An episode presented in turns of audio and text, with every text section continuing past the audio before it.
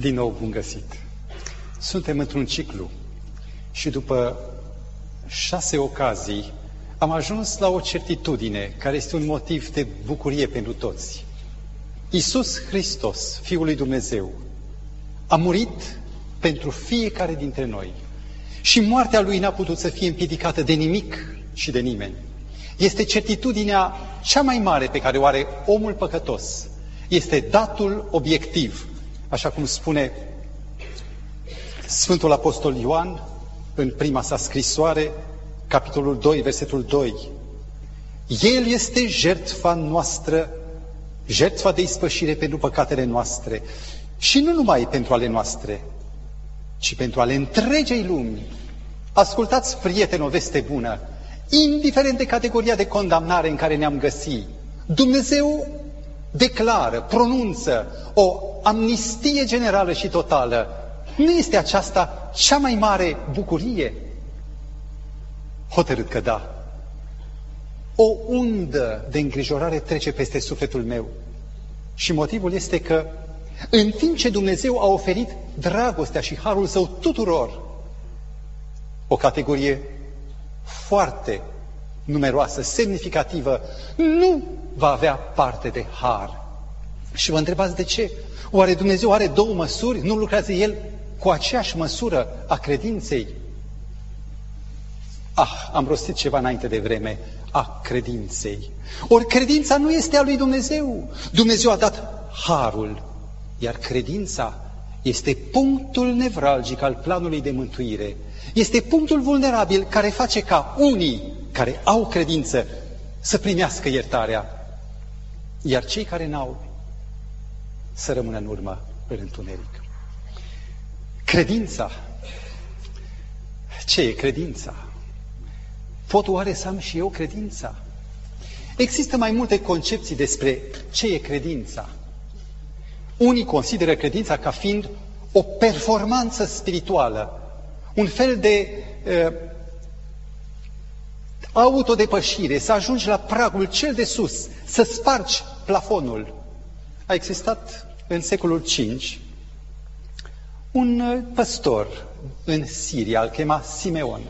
Mai târziu i s-a dat și porecla de stâlpnicul.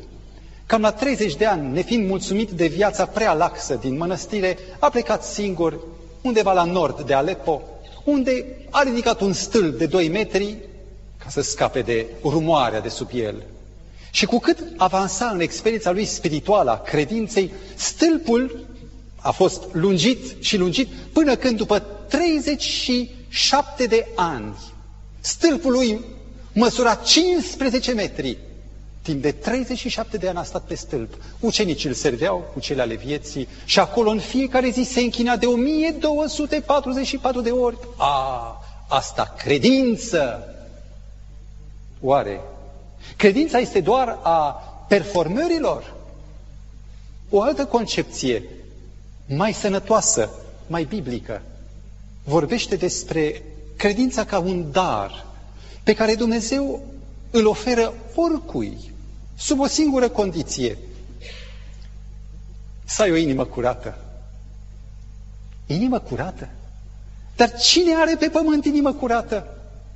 Mi-amintesc de pașii mei, de începutul timid în credință, când vreau să mă apropii de Dumnezeu și conștiința mea rezona, nu, tu ești păcătos, ești păcătos înapoi, păcătoșii n-au, n-au parte.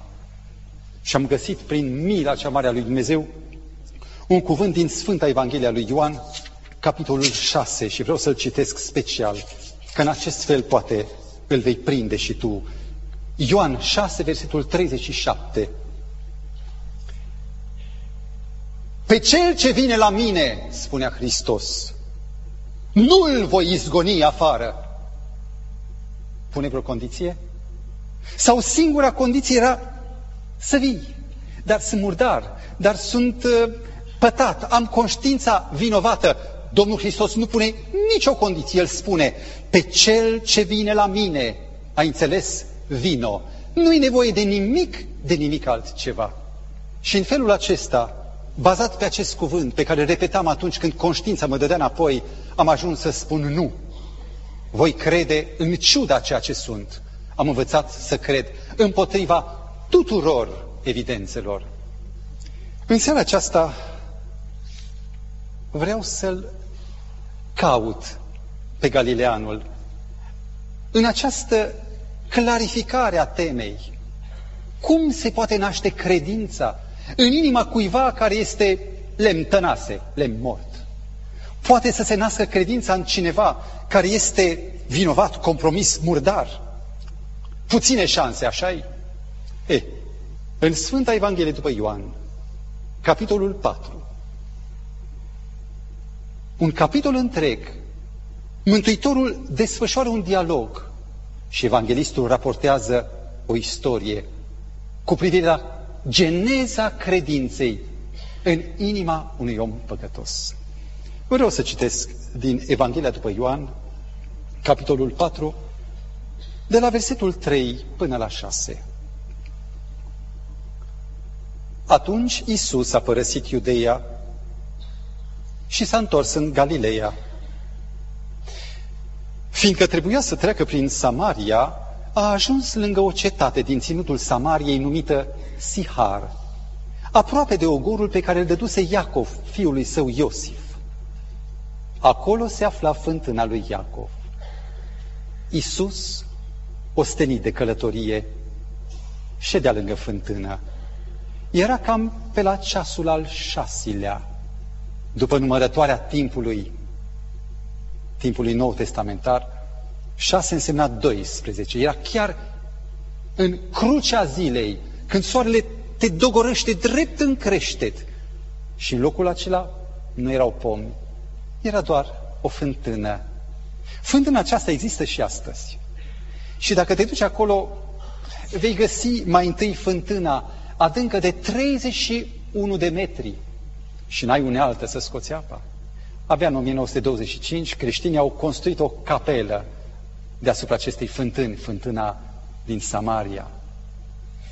Iar subiectul din jurul fântânii, sau motivul pentru care Mântuitorul se așezase lângă fântână, era tema numărul unu pentru Orient și astăzi este aceeași temă, apa. Zona în care fântâna se afla, în care era amplasată, era însă un teritoriu neprietenos. În acest teritoriu, mai la nord de Iudeea și mai la vest de Galileea, era zona populată de samariteni. Cine sunt ei? E foarte important să știi. În Doi Împărați, capitolul 17, se povestește istoria lor.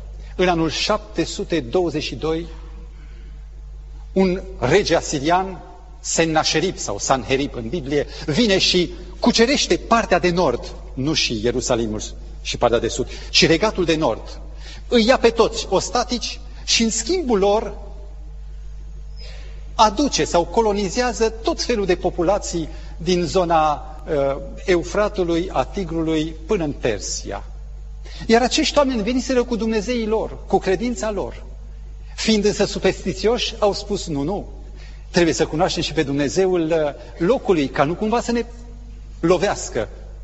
Și au aflat de la un prieten toate datele legate de închinare, de Tora, adică legea, cele cinci cărți ale lui Moise. Și în cele din urmă au realizat un hibrid, un amalgam, un amestec între credințele păgâne felurite și credința pură, unică, monoteistă. Vă dați seama ce a ieșit de aici. Rezultatul era abominabil pentru, pentru evreii iudei de acolo. Ei spuneau, este imposibil să intri în relație cu un samaritean. Samariteanul era mai rău decât ceilalți păgâni pentru că prezenta o religie de amestec. Nu era rău, rău. Era un amestec între bine și rău și acest lucru e cel mai periculos. În asta este specialist satana. În consecință, a fi samaritean era un stigmat, o pecete de excludere în veci de la orice relație.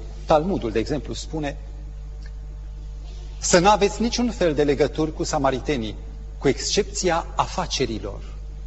Ba mai mult, tradiția rabinică spunea că de la un samaritean n-ai voie să primești nici măcar o binefacere.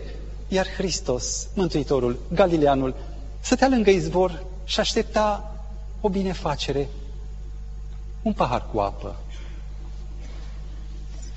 La versetul 7, capitolul 4 din Ioan scrie Și a venit o femeie din Samaria să scoată apă. Cum nu se putea mai rău. Nu doar că el era iudeu și ea samariteancă, dar era o chestiune de genuri, el bărbat, ea femeie. În Orient, o femeie n-avea voie să discute cu niciun bărbat în afară de soțul ei. Iar aici, una peste alta erau și singuri. Vă dați seama ce aparențe rele. Iar ceea ce era și mai grav, această femeie nu venea cu fetele, cu toate femeile din Sihar de dimineață și seară. Erau două momente când ieșeau în cârt femeile la izvor. Era o cale de 3 km dus întors de la, din sat și până la fântână. În timpul zilei erau ocupate cu servicii, cu munca. Oare cine are timp ca în crucea zilei, evitând femeile care nu te iartă, să iasă la izvor la 12 ziua? Această femeie, probabil, era cel mai de dorit personaj în preajma Mântuitorilor, Mântuitorului. Era o femeie cu numele pătat. Și Iisus Hristos, Galileanul, lângă fântână, o urmărește pe această străină care îl ignoră, cum slobode 31 de metri de funie, cum scoate 31 de metri de funie și Mântuitorul îi spune trei cuvinte. Glasul acela privirea aceea, dăm să beau. Mântuitorul arată în mod surprinzător pentru oamenii buni, pentru creștini, atâta simpatie pentru categoria defavorizată.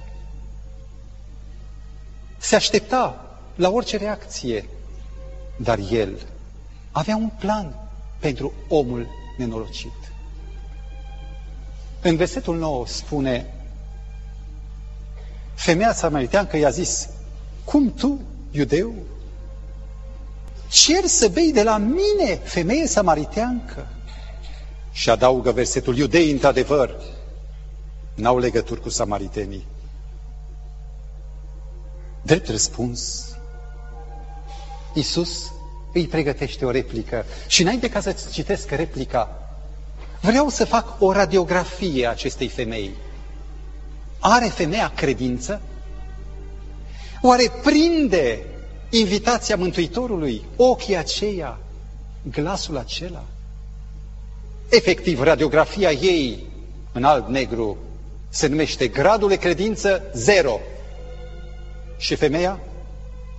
Pregătită să-l ignore și să plece cu acest cuvânt aruncat peste umăr, este oprită de replica Mântuitorului. Drept răspuns, Iisus i-a zis, dacă ai fi cunoscut tu darul lui Dumnezeu și cine este cel ce-ți zice, dăm să beau, tu singură ai fi cerut să bei și El ți-ar fi dat apă vie. o paralelă extraordinară în cuvintele lui. Pe de o parte, el, însetat, lângă o fântână plină de apă și fără acces, n-are funie, n-are găleată. Iar dincoace e femeia care stă cu sufletul prăjit de setea unei nevoi adânci, lângă Iisus Hristos, izvorul, și n-are acces, n-are credință. Ei bine, care este această apă? Înțeleg că darul este Evanghelia, Mântuitorul este dătătorul Evangheliei, dar apa, oare ce să însemne? Există un singur lucru pe pământ, ca și ceasul care are un cadran. Nu mă interesează rotițele. Ceea ce arată pe cadran, acele acelea care se mișcă, ele sunt semnificative și spun vorbesc despre calitatea ceasului. Singurul lucru care confirmă valoarea unei vieți, care confirmă opțiunea cuiva, este fericirea. Acesta este testul final pe care toți îl vor cu puncte bune. Am citit despre Johann Wolfgang Goethe. Am văzut un clasament al celor mai mari genii din lume. Și clasamentul a fost Goethe, locul 1, Leibniz, locul 2 și Blaise Pascal, locul 3. Goethe a fost cel mai apreciat de contemporani. Îi făceau curte capetele încoronate și mințile cele mai strălucite. Schiller, prieten la cataramă cu el, Beethoven vine la Weimar să stea de vorbă cu Goethe, Mendelssohn Bartoldi, ba chiar Napoleon îl caută la Weimar și după ce îl ascultă spune, voilà un om, iată un om, un om cu o mare și îl roagă, vină cu mine la Paris, îți dau cea mai bună cameră din palatul meu. Goethe n-a vrut. Știi ce scrie Goethe la sfârșitul vieții? Acest om adulat de bărbați și femei. Am fost, nu zice rare ori, zice, am fost foarte rare ori fericit în viață. Ce-ar putea un om să aibă mai mult decât el și n-are fericire? Am citit un articol despre Elvis Presley, despre ultima mărturisire publică, cam cu trei săptămâni înainte de moarte. L-a întrebat un reporter, Elvis, Elvis, spuneți-mi, cum vă simțiți? Un star. Și el spune, sunt singur ca iadul. Nu-i de mirare că după aceea a urmat sinuciderea. Și femeia care aude cuvintele acelea, dacă ai cunoaște tu, tu ai cere apa fie. Oare cât a înțeles biata femeie? Probabil că e ca un copil căruia tata îi spune, ți-aduc o rachetă.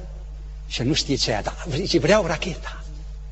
Probabil că și femeia a înțeles de desubtul, profunzimea și spune, Cârie, adică Domnule. Versetul 15, dă-mi această apă ca să nu mai fie sete și să nu mai vin până aici să scot. Le încurca, dar a prins, a prins adâncimea chemării. E uimitor cum într-un om putred moral, cu credința zero, a început să pulseze credința. Timpul 1 al genezei credinței se numește întâlnirea cu persoana, cu Galileanul. Dar este și în timp 2. Și acest timp 2 probabil este cel mai semnificativ. Ascultă ce spune Mântuitorul imediat după ce femeia spune dă-mi. Mântuitorul spune Du-te, i-a zis Iisus, de cheamă pe bărbatul tău și vino aici.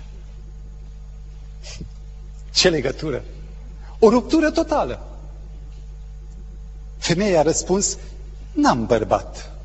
Iar Isus îi spune, bine ai zis că n-ai bărbat, pentru că cinci bărbați ai avut și acela pe care îl ai acum nu ți este bărbat. Aici ai spus adevărul. Ah! Și femeia rămâne uluită. Viața ei era desfășurată ca un sul Totul era cunoscut. Iisus Hristos îi vorbea despre păcat.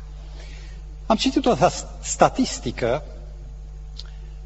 care contabiliza motivele pentru care oamenii vin la biserică. Și oamenii au spus, pentru ce ați venit? Pentru ce ați dat acatiste? Și oamenii au spus, pentru sănătate, pentru noroc, pentru bani, pentru succes, pentru moartea vrăjmașilor, pentru fericire, pentru copii, pentru pace, pentru viață, pentru examene, pentru loc de muncă și lista e lungă. Aproape că nu s-a găsit deloc subiectul. Nu este uluitor că în timp ce omul are nevoie de Dumnezeu, el uită de singura problemă fundamentală a lui, care este problema aceea care afectează destinul lui veșnic, și anume motivul pentru care Iisus Hristos a venit pe pământ, salvarea din păcat. La o școală biblică, instructorul a întrebat pe un mitică, Ia spune mitică, dacă tu ai fi orbul Bartimeu, un orb din Scriptură pe care Mântuitorul l-a vindecat, dacă tu, tu ai fi orbul Bartimeu și Isus ar fi în fața ta și tu ai fi orb, ce ai cere de la el? Hai, spune!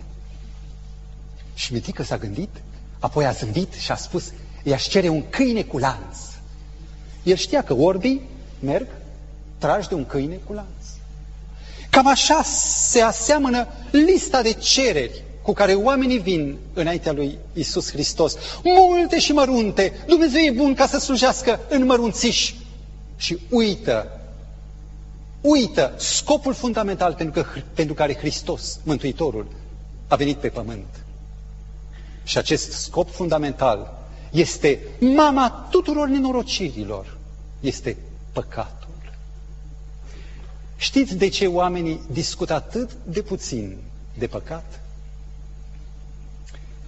Pentru că păcatul nu este ceva care poate fi izolat, apropo de întrebarea care s-a pus azi, ce e păcatul?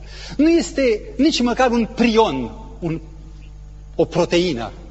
Este ceva, un principiu rău, care penetrează ce e mai profund și mai intim, eul, minele. Și ca să discuți de păcat, e o chestiune rușinoasă, e o chestiune care îți produce disconfort. Dar în Evanghelia după Ioan, Mântuitorul spune la capitolul 16 cu 8 că atunci când Duhul Sfânt va veni, Mângâietorul, va dovedi lumea vinovată în ce privește păcatul. Primul lucru pe care îl urmărește Evanghelia este să scormone acest domeniu care nu trebuie să mai stea acoperit, care trebuie să fie scos la lumină. Iar întâlnirea cu Isus Hristos, punctul 1 al genezei credinței, întâlnirea omului cu Galileanul trebuie întotdeauna că se împletește, se suprapune cu descoperirea de tine însuți, descoperirea păcatului. Unul din psihiatrii de referință ai epocii moderne, Carl Menninger, a povestit de o scenă care se petrecea în Chicago, pe acel, acea bretea, Chicago Loop. La un colț de bulevard. Un domn îmbrăcat scorbit, într-o ținută reprezentativă, stătea în mijlocul puhoiului ca un stâlp și cu mâna întinsă, cu degetul indicativ, spre oameni, când se apropia un om, declara, vinovat, vinovat, nu făcea nimic. Și Carl Menninger, psihiatrul, urmărea psihologia. Când oamenii auzeau, se uitau în stânga, în dreapta, gărbeau pasul și după aceea răsuflau ușurați. Unul dintre ei se oprește lângă observator, neștiind cine este, și a spus, dar de unde știe Domnule?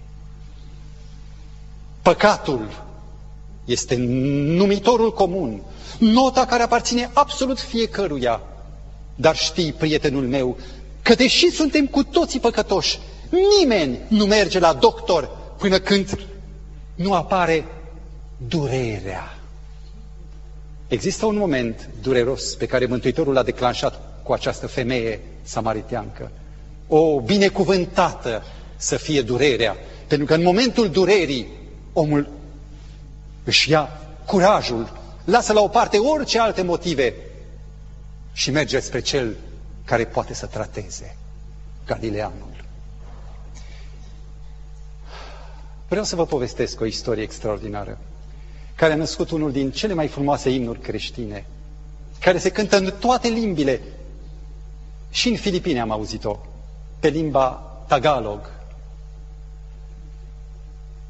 În anul Revoluției franceze, 1789, în Anglia se naște o fetiță într-o familie bună și bogată, singură la părinți, Charlotte Eliot dovedește calități de copil supradotat. La 30 de ani, o boală necurțătoare o pironește de pat. Și pentru o ființă alertă, vivace, patul a însemnat închiderea vieții, stingerea. Ori toată frustrarea aceea uh, i-a reamintit de suma de poveri, de păcate, păcate omenești Când venea cineva să-i vorbească de Dumnezeu, parcă îi răscolea și mai dureros subiectul păcat. Familia chiar vorbea în taină despre înmormântare. În luna mai 1822, un pastor din Elveția, auzind de această distinsă persoană și știind criza prin care trece, i-a făcut o vizită lui Charlotte Eliot. La ora prânzului au stat la masă și în timpul mesii Charlotte a explodat. Am vinuit pe Dumnezeu, am vinuit părinții. Părinții jenați au părăsit masa fără să protesteze. Și după ce ființa asta s-a descărcat cu totul, pastorul a întrebat-o, ești obosită de tine, nu-i așa? Te cramponezi de ura și de mânia ta, pentru că nu ai altceva de care să te agăți. Tăcere. Femeia se reculege și spune, și ce remediu ai, pastore? Și el replică, liniștit, credința pe care o batjocorești și o disprețuiești. După o altă tăcere, femeia întreabă, dacă aș vrea să devin creștină și să am pacea pe care o ai tu, ce ar trebui să fac? Și atunci pastorul îi spune, să te predai lui Dumnezeu așa cum ești, cu luptele, cu temerile tale, cu urile, cu mândria și rușinile tale. Și femeia explodează, e inacceptabil. Vrei să mă duc la Dumnezeu cu toate murdăriile mele, chiar așa cum sunt? Și atunci el spune, dacă aștepți să devii mai bună, nu vei veni niciodată la Dumnezeu. Nu fugi de vinovăție. De aici începe vindecarea. Vino la El ca un păcătos pierdut. Și mielul lui Dumnezeu îți va lua povara. Pastorul a plecat. Dar cuvintele lui, vină la el așa cum ești, cu toată povara de păcate, a produs în ea un bang al cărui ecou și mișcare a început să-i schimbe viața până când, la câteva timp, s-a zdrobit, s-a prăbușit la piciorul crucii. Așa s-a născut cântecul pe care îl veți auzi chiar acum, așa cum sunt. N-aduc nimic.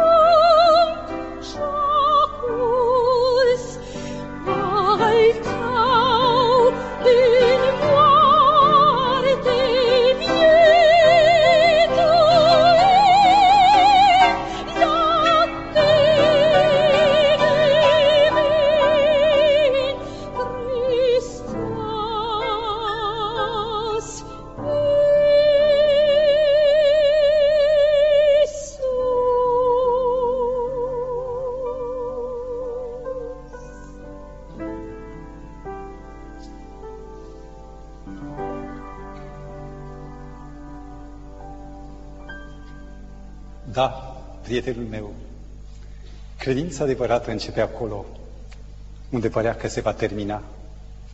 Ea începe acolo unde efortul și speranțele noastre capotează și unde făgăduința lui devine singura noastră temelie.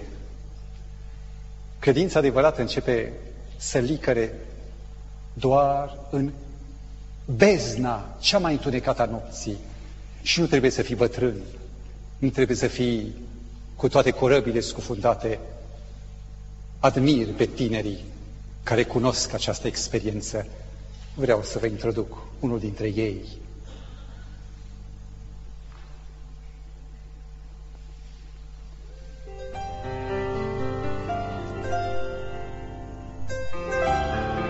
Am fost crescut în spiritul creștin, dar întotdeauna am avut, am avut impresia că sunt prins între legile lui Dumnezeu. Mi se părea că toți sunt fericiți în jurul meu, au voie să facă ce vrea, numai eu sunt ținut în restricții.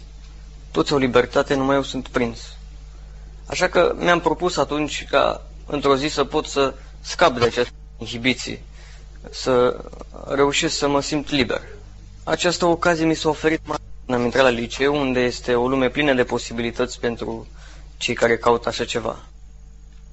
M-am prietenit cu diferite persoane care se asociau cu ideea mea de libertate, cu ceea ce credeam eu că ei sunt tari, ei sunt liberi și ei sunt fericiți. Totul vreau să fie departe de Dumnezeu, undeva să nu mai aud nimic de El. Ideile mele care se formaseră într-un spirit lumesc s-au dat pe față în comportament, iar atunci a rezultat și exmatricularea mea. Atunci câștigasem mai mult decât aveam până atunci respectul uh, absolut al celor cu care eram asociați. Atunci credeam că sunt fericit. Dar tocmai în momentul acela mi-am dat seama că parcă respectul ăsta nu, nu mai îmi place. Mi s-a făcut la un dat scârbă de această companie, așa că am renunțat la ei. Mi-am continuat studiile la alt liceu, dar asta continua să facă un gol mai mare în sufletul meu. Nu mai îmi găseam locul nicăieri, aș fi vrut să fie fericire în jurul meu și, și eu să fiu fericit. Dar deși doream asta, rezultatul era tocmai invers. Eu produceam în jurul meu numai tulburare, eu enervam, eu mă enervam. Până când uh, am ales o carte din bibliotecă care mi s-a părut uh, cel mai, uh, cel mai impozantă. Era cartea scritoare Ellen White, Mărturii, volumul 1. Fără prea multe speranțe sau așteptări de la această carte, am început să o citesc. Dar ne-am descoperit ceva mai mult decât orice citesem până atunci. Și despre religie și din afara religiei. Era ceva parcă îmi vorbea, vorbea pentru mine. Așa am căpătat uh, oarecare dorință de a cunoaște mai mult din Cuvântul lui Dumnezeu, de a studia mai mult din, din Cuvântul care l-a lăsat nou. Acolo am descoperit uh, ce eram eu înainte, care era viața mea. Acest lucru m-a cutremurat, pentru că era în contrast izbitor cu ceea ce dorea Dumnezeu de la noi. Din acea perioadă, viața mea s-a schimbat fără ca eu neapărat să vreau, a căpătat alt sens. Lucrurile pe care le oram înainte, am început să le, să le plac. Studiul, legătura cu Dumnezeu, rugăciunea, toate au început să-mi placă, iar odată cu asta am simțit o transformare și în relațiile cu cei din jur. Viața mea de familie a fost schimbată, pentru că Dumnezeu a intervenit acolo.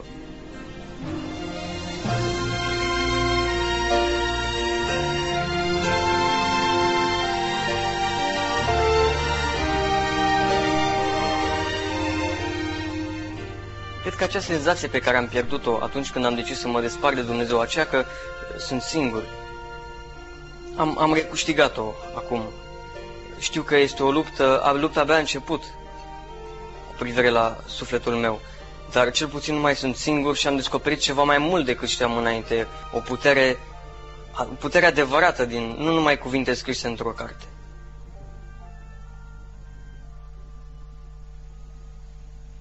Sunt emoționat pentru că eu îl cunosc pe băiatul acesta. Știu cine a fost și știu cum este acum.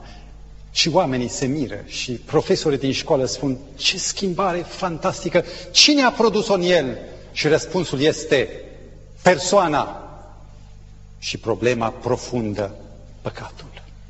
Ei, tocmai împotriva credinței a deschis cruciadă diavolească vrăjmașul și dacă poate cu orice chip să-l oprească pe om de a crede în Hristos, o face. Dacă n-a putut să-l împiedice pe Mântuitorul să moară pe cruce, măcar să-l împiedice pe om să apuce mântuirea.